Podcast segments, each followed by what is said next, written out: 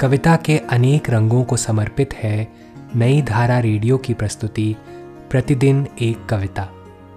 कीजिए अपने हर दिन की शुरुआत एक कविता के साथ। आज की कविता है केदारनाथ सिंह की कपास के फूल। सुनिए यह कविता मेरी, यानी कार्तिकेय खेत्रपाल की आवाज़ में। वे देवता को पसंद नहीं लेकिन आश्चर्य इस पर नहीं। आश्चर्य तो ये है कि कविगण भी लिखते नहीं कविता, कपास के फूल पर। प्रेमी जन भेंट में देते नहीं उसे, कभी एक दूसरे को। जबकि वह है कि नंगा होने से बचाता है सबको। और सुतर गया मौसम तो भूख और प्यास से भी बचाता है वह। ईश्वर को तो ठंड लगती नहीं। वैसे नंगा होना भी वहाँ उतना ही सहज है, उतना ही दिव्य।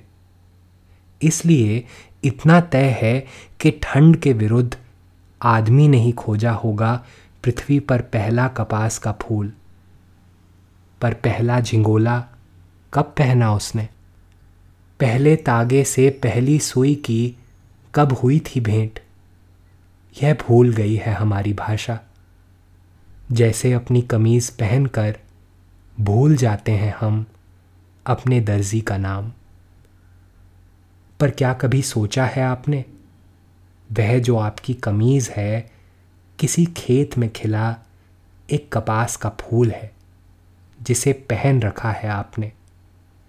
जब फुर्सत मिले तो कृपया एक बार इस पर सोचें ज़रूर कि इस पूरी कहानी में सूत से सुई तक सब कुछ है।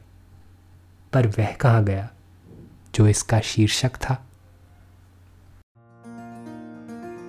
आज की कविता को आप पॉडकास्ट के शो नोट्स में पढ़ सकते हैं।